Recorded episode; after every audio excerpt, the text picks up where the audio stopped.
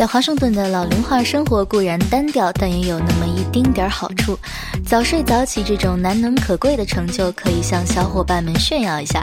但除此之外，就要想尽办法到周边地区找乐子了。离华府五小时车程的地方，恰恰就有这么一位男神中的男神——纽约。白天他是穿着笔挺西装出入曼哈顿下城的精英，晚上他也放得下身段到脏兮兮的街边吃烤串喝啤酒。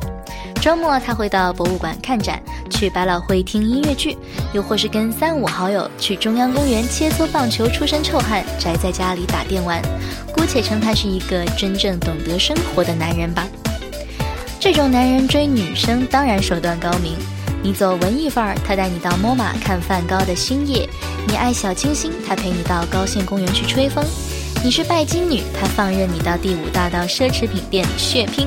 你是事业型，他的名字只要出现在你的简历上，便让人眼前一亮。所以他从来不缺女朋友，我也自知凑不起这个热闹，但是就是控制不住的想去找他呀，就是控制不住的贪恋着他亲切的眼神呀。我到过的所有地方里，纽约的路是最好认的，公交地铁系统是最发达的，更不用说它那包罗万象的文化，能让不同肤色、不同语言都在这里找到自己的认同感。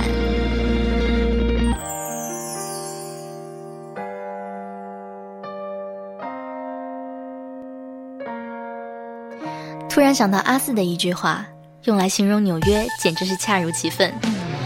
人们会疯狂的迷恋你。往往只在于这两个原因：共鸣，